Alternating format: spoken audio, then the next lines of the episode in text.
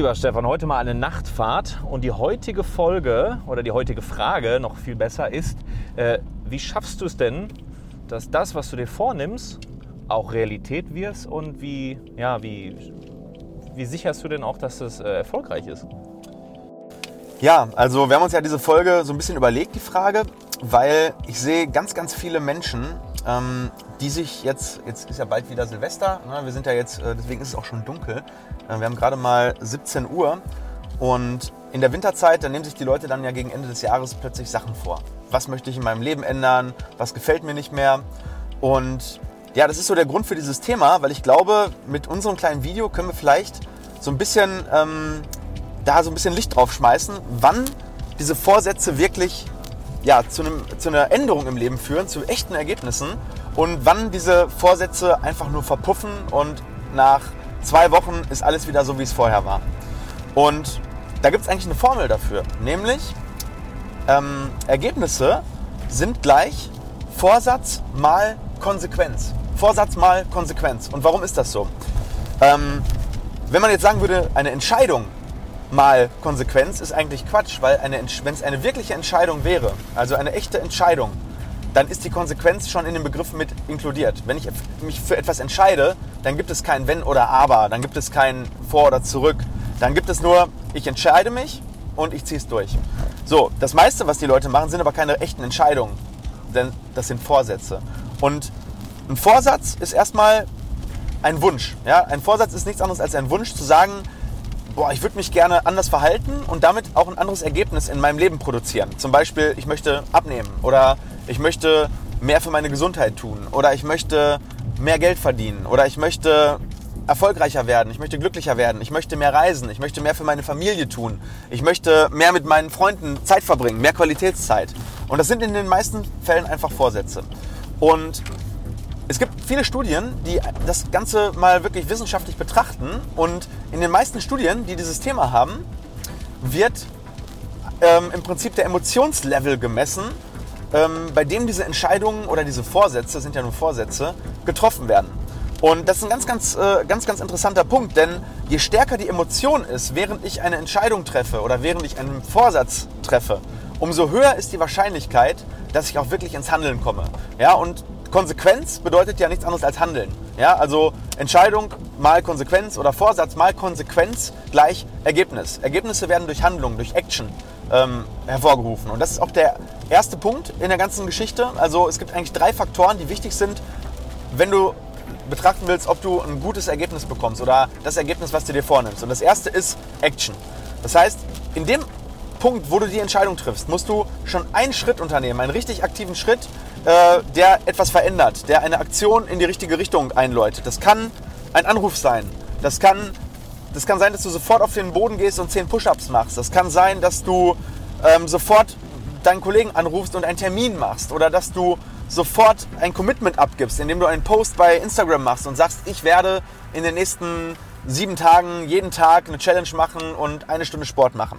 Damit hast du den ersten Step gemacht, um dein Gehirn äh, zu einem Commitment zu be bewegen. Das heißt, dein Gehirn weiß, oh scheiße, der meint das ernst.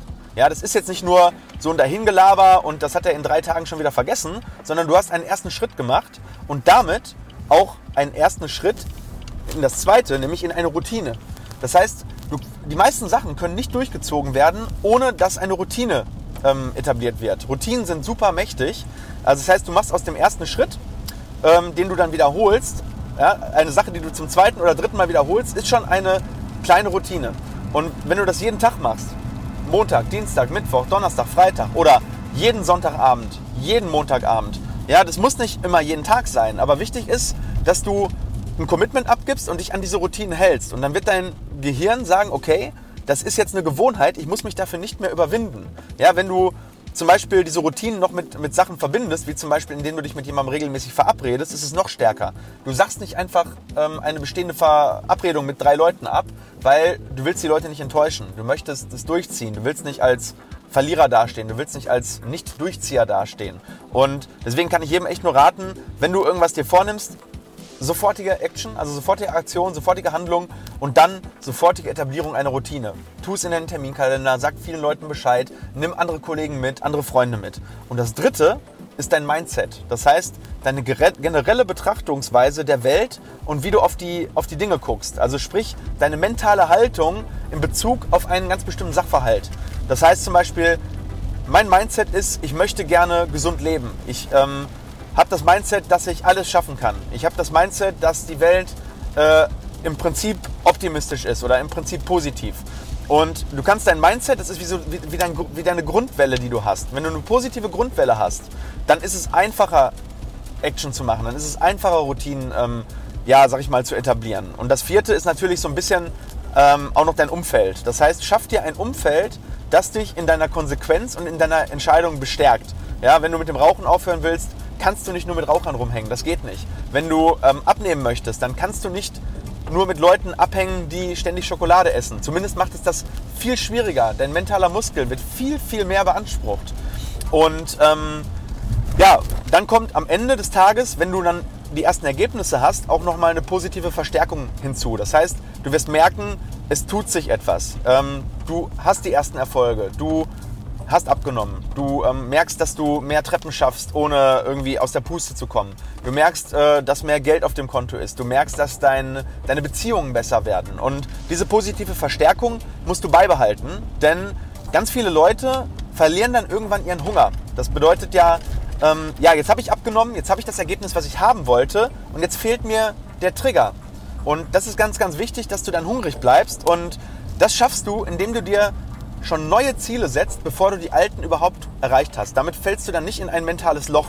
Dieses mentale Loch ist ganz, ganz, ganz gefährlich, denn ähm, dein Gehirn sagt dann, okay, ich habe meinen Job getan, ich fahre jetzt runter, jetzt erstmal Entspannung, jetzt erstmal ähm, erstmal runterfahren. Und das darfst du halt nicht machen, weil ansonsten fällst du zurück in diesen Jojo-Effekt, in alte Routinen, ähm, dann lässt du zum ersten Mal nach, dann äh, sagt dein Gehirn, ah, okay, wenn wir einmal nicht gemacht haben, dann können wir auch zweimal nicht. Viele von euch, ich weiß das, im tiefsten Inneren wisst ihr genau, wovon ich rede. Du gehst einmal nicht zum Sport, du sagst einmal ab. Das zweite Mal ist einfacher.